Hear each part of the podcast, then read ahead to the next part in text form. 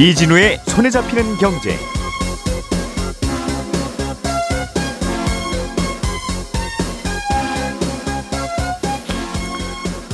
안녕하십니까 이진우입니다. 정부와 여당이 일단 내년 6월까지 공매도를 막아놓고 제도 개선을 하고 있는데요. 어제 개편 초안이 발표됐습니다. 핵심은 개인과 기관 투자자들의 공매도 거래 조건을 같도록 통일한다는 게 핵심입니다. 담보가 있는 주택담보대출 금리가 담보가 없는 신용대출 금리보다 오히려 더 높아지는 이례적인 현상이 요즘 벌어지고 있습니다. 국제 유가는 5%가량 어제 급락했습니다. 11월 17일 금요일 손에 잡히는 경제 시작합니다.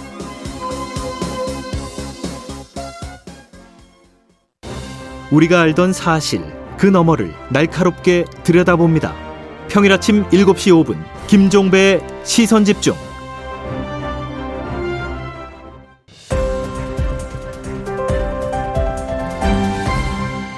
이진우의 손에 잡히는 경제. 네, 오늘 행복자산관리연구소 김현우 소장, 손에 잡히는 경제 박세훈 작가, 그리고 한국경제신문의 이상은 기자 이렇게 세 분과 또 경제 뉴스 재밌게 정리해 보겠습니다. 세 분 어서 오십시오. 네, 안녕하세요. 자, 어, 가장 뜨거운 이야기. 이, 왜 이게 뜨거운 이야기가 됐는지 참 난감하긴 한데 전 세계에서 공매도 문제가 이렇게 뜨거운 나라는 우리나라밖에 없을 거예요. 어쨌든 어, 정부가 이 공매도 개편 방안을 발표했죠. 핵심이 네. 뭡니까?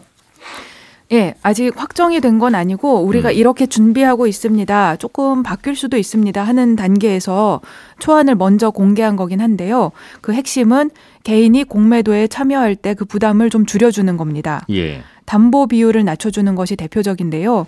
담보 비율이 뭐냐면 주식을 살 때에도 그렇지만 공매도를 할 때에도 우리가 빈손으로 그냥 거래에 참여할 수는 없고요. 주식을 빌려줘야 되니까. 그렇죠. 담보 네. 잡아야 된다는 거죠. 그렇죠. 나중에 그렇죠. 주식 안 돌려주면 뭐라고 해야 되니까. 맞습니다. 예. 예. 자산을 얼마간 갖고 있어야 그렇게 하는 빌려서 파는 공매도 주문을 낼 수가 있는데 그때 얼마간 자산을 갖고 있어야 하느냐 그걸 따지는 게 바로 담보 비율입니다. 예. 그래서 이 비율이 좀 높을수록 실탄 을 더 많이 갖고 있어야 공매도 주문을 낼 수 있다 이런 뜻이 되는데요. 음. 지금까지는 이 비율이 개인 투자자한테 더 높게 적용이 됐었습니다. 기관이나 외국인보다 그것보다 네. 음. 예를 들어서 이상은이 공, 제가 공매도를 하려고 한다. 그러면 예. 근데 그럴 때에는 미국의 골드만삭스가 공매도 하려고 할 때보다 음. 더 문턱이 좀 더 높았습니다. 1억 그러니까 원어치 삼성전자 주식을 사, 빌려서 팔아서 네. 삼성전자 주가 주가 하락할 것 같아서 네. 그런 투자를 하려고 할 때. 네. 그러면 이제 이상은 기자가 저 공매 1억 원어치 공매도 할랍니다. 그러면 뭐 계좌에 뭐 1억 한 1억 몇 천만 원 있어요? 라고 물어보는 거고. 그렇죠. 네. 어. 1억 2천만 원 지금까지는 있어야 됐고. 아, 있어야 됐어. 네. 골드만삭스의 데이비드입니다. 저도 똑같이 이상은 기자 따라서 공매도 할 겁니다. 그러면 1억 500만 원만 있으면 됩니다. 아, 그랬어요? 네. 어, 조금 억울하긴 네. 하네. 네. 근데 골드만삭스는 설마 네. 에이, 모자라면 또 골드만삭스에서 갖고 오겠지. 골드만삭스잖아. 그런 것 때문에 그랬습니까? 예, 약간 그런 측면이 있었습니다. 아, 예. 예. 그거를 그, 똑같이 하겠다 이제는. 그것을 예 앞으로는 똑같이 맞추겠다. 현금이 있을 때에는 예. 개인인 이상은이든 기관인 골드만이든 다 예. 105%를 적용해서 1억 500만 원 있는 계좌로 1억 원어치 공매도를 할 수 있게 하자 음. 이렇게 바꾼 겁니다. 1억 그러니까 원어치 주식을 네. 어, 네. 빌려준 입장에서는 그 1억 네. 원어치 주식을 다 돌려받아야 되니까. 그렇죠. 예. 어, 일단은 1억 원 가치가 있는 뭐 금이든 혹은 뭐 현금이든 음, 네, 집이든 네, 뭐가 네. 있으면 되는 건데 네. 네, 그, 어, 그래서 담보가 필요했다. 네. 그런데 삼성전자 주식이 내릴 줄 알고 빌려서 팔았는데 갑자기 상한가를 치면 네. 얼른 사서 다시 되갚아야 되는데 그럴 때는 1억 3천만 원이 들잖아요. 상한가는 30%니까. 그렇죠. 네. 네. 어, 그럴 경우에는 1억 원만 담, 1억 500만 원만 담보 잡아서는 안 되는데. 안 되죠. 모자라죠. 네. 어, 그건 그냥 에이, 그래도 한국경제신문 이상한 기자니까 하고 이제 믿어보겠다 이겁니까? 어, 어, 알겠어요. 네, 약간 네, 그럼 네. 빌려주는 쪽은 불안은 할 텐데. 네. 그렇죠. 한 푼도 없는 분이 음. 그런 거래를 했다가 갑자기 뭐 공매도한 주식이 상한가 치면 음. 저 어쩔 수 없습니다. 이렇게 네. 나올 수 있으니까. 네, 그렇긴 한데 일단은 맞춰 놓겠다는 거군요. 그렇습니다. 예. 담보로 현금 맡기는 경우가 아니고 다른 주식들은 있다. 음. 예를 들면 SK 하이닉스 주식이 내가 좀 있습니다. 네. 그 주식 그럼 1억 500만 원어치 맡겨도 됩니까? 네. 네. 라고 하는 질문도 있을 수 있는데. 그럴 수 있죠. 그래서 주식이 보통 예- 현금으로 다 가지고 있진 않고 이제 주식을 여러 가지 계좌에 가지고 있으니까 그럴 때는 어떻게 계산할까? 이럴 때 주식은 이제 가격이 변할 수 있으니까 현금보다는 담보로 인정하는 비율을 더 낮게 잡아주는데요. 그러면 담보를 요구하는 비율이 더 높아지겠지요. 예. 이 비율이 지금까지 개인은 120% 이상이었고 음. 또 외국인이나 기관은 135% 이상이었습니다. 어 이거는 또 개인이 오히려 유리했었네요. 네, 개인이 종전에도 조금 더 유리했는데 이게 왜 음. 그랬냐면 원래는 개인이 140%였다가 낮춰줬어요 한 번. 아하. 한 1년 정도 전에 그래서 예. 이렇게 현, 현재처럼 됐는데요. 음. 아무튼 그래서 주식을 기준으로 예를 다시 들어보면 이상은 기자가 코스피 200에 들어있는 삼성전자 주식이 들어있는 계좌로 거래를 한다. 음. 그럼 1억 2천만 원어치 주식을 가지고 있어야 1억 원어치의 주식의 공매도 주문을 내볼 수가 있는 겁니다. 그건 당연한 게 음. SK 하이닉스 주식이 저 담보로 이- 맡기겠습니다라고 하면 그 주식도 떨어질 수수 있잖아요. 있죠. 어, 네, 그러니까 네. 그건 조금 더 넉넉히 갖고 오세요. 현금이라면 몰라도 그렇죠. 예. 그랬을 수 있죠. 예. 네. 근데 반, 어, 조금 다르게 이제 기관, 음. 골드만삭스 같으면 1억 3,500만 원어치의 주식을 가지고 있어야 1억 원어치 주식 공매도가 가능했거든요. 예. 그런데, 뭐, 그리고 이제 만약에 코스피 200이 아니라 삼성전자 같이 좋은 주식이 아니라 음. 더그 외의 주식을 가지고 있다면 음. 변동성이 더 클 수 있으니까 그렇겠죠. 같은 수준의 주문을 음. 내기 위해서는 더 많은 주식을 또 요구하게 됩니다. 예. 사실은 신용도나 이제 거래 규모를 고려하면 외국인이나 기관한테 말씀하신 대로 담보를 더 적게 받고 개인한테 음. 좀더 받고 그러는 게 이제 시장 논리적으로는 그럴 수도 있는데 음. 지금까지 우리가 불공평의 문제를 또 해결해야 된다는 목적이 강하다 보니까 이렇게 예. 결정이 되었습니다. 음. 그래서 이번 개선안에서도 개인이 가진 주식의 가치를 조금 더 쳐주는 식으로 계산법을 그대로 유지한 겁니다. 그래서 개인이든 외국인 기관이든 이젠 똑같다. 네. 어, 그렇게 숫자를 아예 딱 박아놨다 이 말이군요. 네. 음, 그래요. 가끔은 불의는 참아도 불공평은 못 참는 경우들이 또 생기기도 하죠, 그죠? 살다 보면. 그 한동안 이 공매도와 관련한 이슈 중에 네. 개인은 공매도를 치고 나서 네. 90일 안에는 꼭 그걸 다시 되사석 되갚도록 강요하면서 그렇죠. 기관 예. 외국인들은 뭐 카드 리볼빙 하듯이 그냥 또 해주고 또 해주고 계속 연장이다. 네. 그러니 공매도 쳐놓고 내릴 때까지 기다리는 전략이 가능하지 않냐. 맞습니다. 저 친구들도 예. 우리처럼 예. 3개월 90일 지나면 다시 주식 사서 되갚으라고 해라. 네. 그런 네. 요구가 있었어요. 네. 그건 어떻게 바뀌었습니까? 그 문제는 이제 개인 아까 담보 비율 문제는 개인인 이상은이 골드만처럼 할 수 있게 바꿔준 거잖아요. 예. 요 문제 빌린 주식을 언제 돌려주느냐의 문제는 반대로 골드만이 이상은처럼 제약을 받도록 기관도 아. 개인처럼 제약을 받도록 규제를 강화했습니다. 근데 아. 지금도 사실 이제 예. 90일 지나 90일 내에 반드시 상환해야 된다고 말씀은 하셨는데 연장이 가능하다고는 되어 있어요. 예. 그런 그 그리고 이번에 바꾸는 것도 외국인과 기관도 기간 제약이 없이 무제한 주식을 갖고 있던 것을 음. 어, 앞으로는 개인처럼 90일까지 상환을 일단 하는 것을 기본으로 하되 음. 연장을 할 수 있다. 음. 90일 플러스 알파 이렇게 바꿔놓은 겁니다. 그러면 그- 그거는 이제 칼자루를 중, 증권사가 쥐고 있게 되겠네요. 그렇죠. 어. 근데 이제 계속 빌려주겠다라고 이제 상대방이 인정만 하면 계속 연장을 할수 하는 있죠. 거니까. 할수 있고 이제 외국인이나 기관한테는 계속 연장을 해줄지도 몰라라는 음. 이제 개, 개인 투자자들의 조금 불만은 있지요. 음, 그렇군요. 알겠습니다. 그 그리고 또 이 공매도에 대한 이슈 중에 하나가 공매도 중에는 진짜 주식을 빌려서 공매도하는 네. 경우도 있고 이른바 무차입 공매도라고 해서 네, 에이 어딘 가서 빌리면 빌려지겠지라고 생각하고 그냥 공매도부터 하고 일단 네. 어 그리고 나서 이제 아는 형들한테 전화하는 이런 식의 무차입 공매도도 있었는데 후자 무차입 공매도는 우리나라에서는 불법이잖아요. 네 불법입니다. 근데 이거 단속 제대로 안 하고 있더라 하는 불만도 있었는데 이건 또 어떻게 개선이 된답니까? 맞습니다. 그것이 많다는 것이 원래 심증이 많았고 또 실제로 또 적발이 많이 되었어요. 불법이 이- 불법적으로 하던 곳들이. 그래서 이번에 이걸 막기 위한 내용들도 많이 담겨 있는데 첫째는 기관 투자자들이 스스로 공매도 전산 시스템을 갖추도록 의무화하는 내용이 있습니다.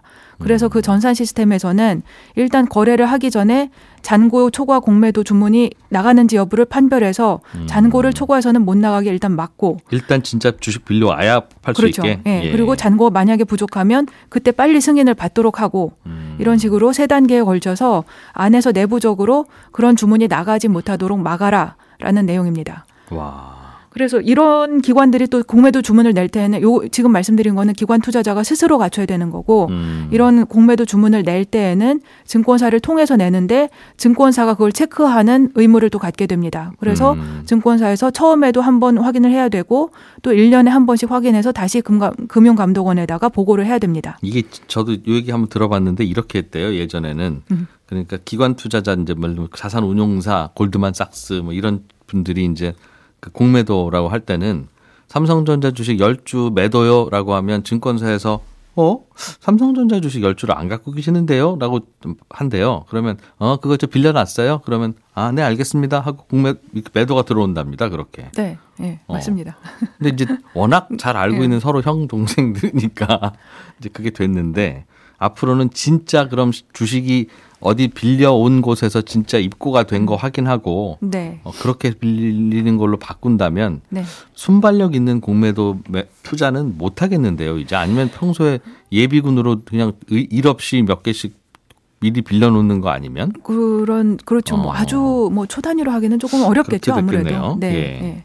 그래도 여기까지는 어쨌든 우리가 할 수 있을 것 같다 이렇게 당국에서 판단하는 거고요. 네. 홍콩에 있는 법인들 한번 가서 살펴보니까 해외 기관들도 요 정도는 해줄 수 있, 있을 것 음, 같다. 예. 다만 이제 실시간으로 무차익 공매도를 차단해달라 이런 음. 요구도 많았고 실제로 이번에도 검토를 하겠다고는 했는데 예. 이거는 3년 전에도 좀 어렵다고 했던 거거든요. 음. 그래서 지금도 사실은 이게 조금 쉽지는 않다고는 보는 것 같습니다. 왜냐하면 이게 모든 기관들이 다 협조를 해야 실시간이라는 게 가능하고 예. 또한 군데 정보가 모여야 되는데 그것도 좀 어려운 부분이 있고 음. 또 오류가 났을 때 만약에 이게 파생 거래가 계속 연결되어 있으면 그게 연결되는 그 후속의 오류로 인한 상황을 우리가 좀 감당하기가 쉽지 않아서 그래서 그거까지는 일단 검토를 더 해보겠다 할 수 있는 방법을 예. 이 정도로 마무리를 했습니다. 알겠습니다. 요거는 뭐 이제 이런 거 이렇게 이렇게 바꿔서 잘 될 것 같으면 이렇게 하기로 하고 이제 공매도 해제 네. 다시 할 수 있도록 그렇게 한다는 거죠. 지금 네네. 당장 언제부터 바뀐다는 건 아니고 네. 일단은 스톱되어 있으니까. 네. 스톱한 거 멈- 멈춘 거 다시 재개할 때. 네. 음, 알겠습니다. 에, 김현우 소장님, 네. 요즘 은행에 대출 받으러 가면 네. 주택담보대출 금리가 오히려 더 비싸다. 네. 담보를 갖고 왔는데 그렇습니다. 담보 없는 신용대출 금리보다 네. 이거는 왜 그렇게 된 거예요? 어, 일단 얼마나 높은지부터 잠깐 아, 말씀드리자면 네. 예. 5대 시중은행의 11월 15일 기준 이번 음. 달 기준 대출 금리를 보니까 신용 대출 금리가 연 약 4.7에서 높은 건 6.7% 정도입니다. 예. 그런데 주택 담보 대출은 변동 금리가 4.6에서 7.2, 여기 좀 높죠. 고정 금리는 좀 낮은데요. 4.1에서 약 6.4 정도. 그러니까 변동금리 주택담보대출 금리가 신용대출 금리보다 높게 형성이 되어 있습니다. 아, 요거의 저 고점 상단이 네, 상단이고 음. 뭐 평균 금리도 어, 오르락내리락하고요. 고정 금리 주택담보대출도 전체적으로 신용대출보다 약간 낮기는 하지만 음. 어, 이번 달 초부터 살펴보자면 오르락내리락하면서 신용대출을 역전하기도 하고 있어요. 그러니까 결론은 별 차이 없다는 건데. 네, 근데 별 차이 없으면 안 되죠. 담보 있는데. 그렇죠. 아, 이게 우리 공매도 시장에서도 신용이 있건 없건 이제 똑같이 취급하기로 했으니까 여기서도 담보가 있건 없건 똑같이 취급하는 쪽으로 분위기 바뀌고 있나 봅니다. 그 렇지는 않고요. 어. 아, 일단 이게 정부가 가계부채 증가세 잡기 위해서 은행들한테 압박 넣고 있기 때문이라는 분석이 큽니다. 예. 그러니까 신용대출이나 또 변동금리 주택담보대출 같은 경우에는 대부분 코픽스 금리를 기준금리로 사용합니다. 그런데 최근에 은행들이 이제 작년에 고금리 상품으로 팔았던 예금들의 만기가 돌아오면서 예금 금리 급격하게 올리고 있거든요. 음. 그러다 보니까 코픽스 금리도 올라갔고 네. 어, 그러면 신용대출이나 뭐 변동금리 주택담보대출이나 같은 폭으로 올라가야지 정상인데 주택담보대출 금리가 더 큰 폭으로 상승을 했습니다. 음. 그러니까 정부에서 이제 은행들한테 가계부채 좀 줄여라라고 압박을 음. 넣고 있는데 그러면 이제 은행들 입장에선 대출을 좀 덜 받게 하려면 덜 나가게 해- 하려면 그렇죠. 예. 그러면 금리를 올릴 수밖에 없죠. 근데 어떤 금리 올릴 거냐? 그렇죠. 주택담보대출 금리 올릴 거냐? 신용대출 금리 올릴 거냐? 고민을 하다가 네. 주택담보대출 같은 경우에는 신용대출보다 규모도 크기 때문에 이거 올리는 게 훨씬 더 자잘한 신용대출 올리는 것보다는 효율적이죠. 음. 그리고 실제로 정부도 지금 가계부채 주요 증가 원인이 주택담보대출 때문이다라고 음. 지목을 하면서 그 특례 보금자리론 같은 일반형 이런 대출도 축소를 했잖아요. 예. 근데 거기에다가 이제 서민들 대출 부담 완화시키겠다 이런 정책 목표를 잡고 있어서 은행들한테는 또 상생금융 요구를 하고 있습니다. 음. 아, 그러다 보니 이제 주로 생계형 대출이라고 할 수 있는 소상공인, 뭐 서민층 어, 이런 금리 낮추라고 압박을 하고 있고 음. 이분들이 이제 취약계층에 필요한 자금은 대부분 이제 신용대출인데 취약계층에 필요한 자금 지원은 이제 가계부채 총량에 미치는 영향이 거의 없다라고 정부가 또 발표를 한 게 있거든요. 예. 어, 그러다 보니까 신용대출 금리는 뭐 높일 수가 없는 상황이고요. 그래서 가계부채 억제하고 또 대출 부담 완화 이거 서로 아, 맞지 않는 거 아니냐 엇박자를 내고 있어서 현장에서는 좀 혼란스럽다 음, 이런 금리 비싸요. 있습니다. 그럼 금리 내리라고 하고. 금리 내려놨더니 대출이 많이 나가네. 그럼 저거 단속하라고 하고. 네, 그것도 동시에 해안이 어쩌란 말이냐 하는 네. 거에 대해서 그러면 일단은 가계부채 증가 규모를 줄이려면 주택담보대출 금리를 높여서 네. 손님들 못 오게 해야 되겠다. 네, 그런 판단을 하고 있는 거죠. 연말에 집 사고 팔고 하면서 잔금 치러야 되는 분들은 하필 나- 왜 내가 대출 받아야 될 때만 이렇게 금리가 높으냐 네. 그런 불만도 있을 수 있겠고 네, 이, 아, 이게 금리라고 하는 게 이게 기준 금리가 바뀌면서 변하는 거는 그렇 뭐 이해되는데 그렇죠. 가산 금리가 당국 분위기나 신문 뉴스에 뭐 나오느냐에 따라서 네. 가계 대출 문제입니다라는 기사 나오면 올라가고, 올라가고. 또 뭐 부동산 떨어집니다라고 하면 또 내려가고. 내려가고, 그게 뭐 매- 매달 바뀌니 네. 이게 이게 왜참 이것도 좀 답답하다는 생각은 드네요. 제가 대출 받을 일이 없는데 많은 분들이 근데 지금 네. 말씀하신 것과 이- 공감을 하실 겁니다. 아, 그런데 이제 한 번 받은 대출 금, 가산금리는 네. 그 상태에서 금리가 아무리 낮아져도 변하지 않거든요. 음. 그러니까 하필 내가 운 없게 지금 대출을 받아서 높은 가산금리를 적용받았다. 나중에 기준금리가 떨어지더라도 그래도 높은 금리를 적용받게 되죠. 이제 음. 급하지 않다면 대출 받는 시기를 늦춰놓는 것도 방법이겠지만 당장에 또 대출을 받으셔야 될 분들은 그런 선택을 할 수가 없는 거고요. 그러니까 지금으로서의 선택은 약 한 달 전쯤에 전해드린 바가 있는데 음. 주택담보대출 같은 경우에는 기존 대출을 갈아타는 대환대출은 지금 금리가 오히려 저렴하게 나오고 있습니다. 음. 이 대환대출 플랫폼 준비 때문에. 예. 그래서 우선은 고금리라고 하더라도 중도상환 수수료 면제 조건이 좋은 주로 보험사 아. 대출이 이런데 이런 거 받아 놓으시고 요즘 새로 대출 받을 분들은 차라리 곧 갈아타야지 생각하고 그렇습니다. 중도 상환 수수료 적은 걸로 그냥 해라 이자 좀 비싸도 네. 음, 몇 달 후에 또 갈아타면 되니까 그게 가장 지금 음. 현명한 선택일 것 같습니다. 알겠습니다. 이런 요령까지 알아야 되니 좀 안정적으로 금리를 주- 유지해 주면 그냥 대출만 받으면 되는데 네. 알겠습니다.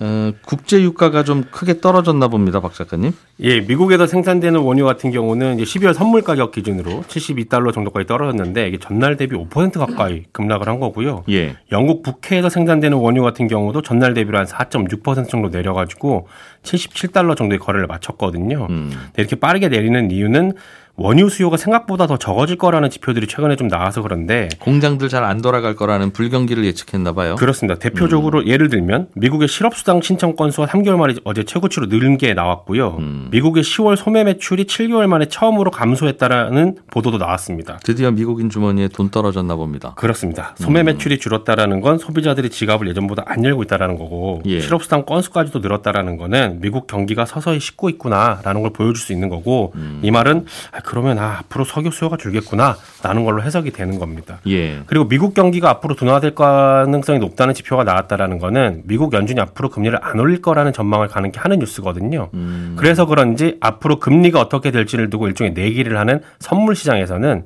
12월 그리고 1월에 연준이 금리를 동결할 거라는 전망을 100%로 하고 있습니다. 음. 이게 전망이 90% 정도가 나오는 건좀 있는 일인데 예. 100% 확신한다는 건 매우 이례적인 일이거든요. 만장일치로 12월 1월은 금리 안 건드릴 거야. 무조건 안. 건든다는 겁니다. 음. 그리고 선물 시장에서는 내년 5월부터 미국이 금리를 내릴 거라고 보고 있고 예. 내년 연말까지 0.25% 포인트씩 4번 정도 내려서 내년 연말이 되면 미국의 기준금리는 4.5%가 될 거다라는 전망이 가장 강한데 내년 여름 이후에는 미국도 그럼 매번 내릴 거라는 얘기네요. 또. 그렇습니다. 음. 근데 또 이제 물론 지금 전망이 그렇다라는 얘기고 뭐, 물론 앞으로 그렇죠. 물론 달라질 그렇죠. 가능성은 얼마든지 있습니다. 네. 자, 여기까지 듣고 저희는 친절한 경제로 이어가겠습니다.